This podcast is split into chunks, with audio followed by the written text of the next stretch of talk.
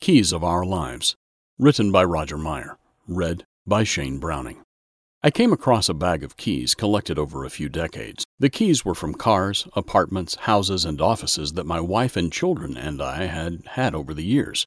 From one perspective, the bag of keys represented and summarized our life history. There were keys from automobiles, apartments, houses, offices, filing cabinets, padlocks, etc. Looking at them brought back many memories of our lives. The metal keys that locked and unlocked doors and drawers decades ago were worn, but still intact. But the days that had passed only exist in our memories. I well remember my father commenting in reflection during a family visit, Where did all the years go? I gave the keys to our grandsons. There is something captivating about a big ring of jangling keys. They will play with them for a little while. Eventually, they may collect their own keys of their lives. I suppose I could play my senior card and share my philosophy about life and keys to living. I could offer some homespun wisdom that simply restates the common sense knowledge that most of us have learned from our parents, teachers, and friends, and perhaps from the School of Hard Knocks. We all seem to spend a semester or two there. But I'll spare you.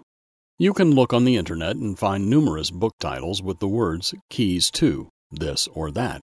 Many areas of knowledge can be broken down to essential key elements music, art, history, math, physics, philosophy, etc., all have essential keys to understanding that subject. Most of us like to boil subjects down to elemental keys. We know that if we understand and master those keys, we will have a good basic understanding of the subject. I suppose that is what makes ubiquitous guidebooks like Cliff Notes, Spark Notes, A Complete Idiot's Guide to, and For Dummies books so popular. Millions of copies on many different subjects have been sold.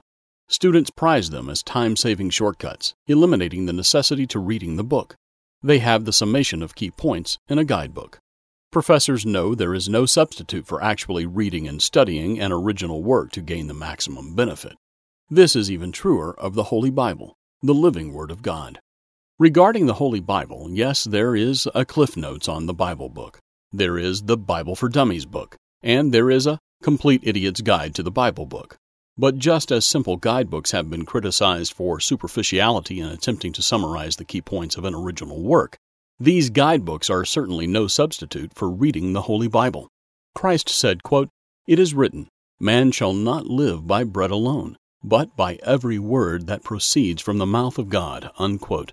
Matthew chapter 4, verse 4. We are to live every word, not just a summation of key points. In order to live by every word, we must read and study every word. Paul wrote to Timothy, saying, quote, All Scripture is given by inspiration of God and is profitable for doctrine, for reproof, for correction, for instruction in righteousness, that the man of God may be complete, thoroughly equipped for every good work. Unquote. 2 Timothy chapter 3 verses 16 and 17. Just having a summary is not the same. The scribes, Pharisees, Sadducees, and Satan himself all tried to test Jesus on different occasions. Only by knowing the Holy Scriptures was Jesus able to defeat their false reasoning.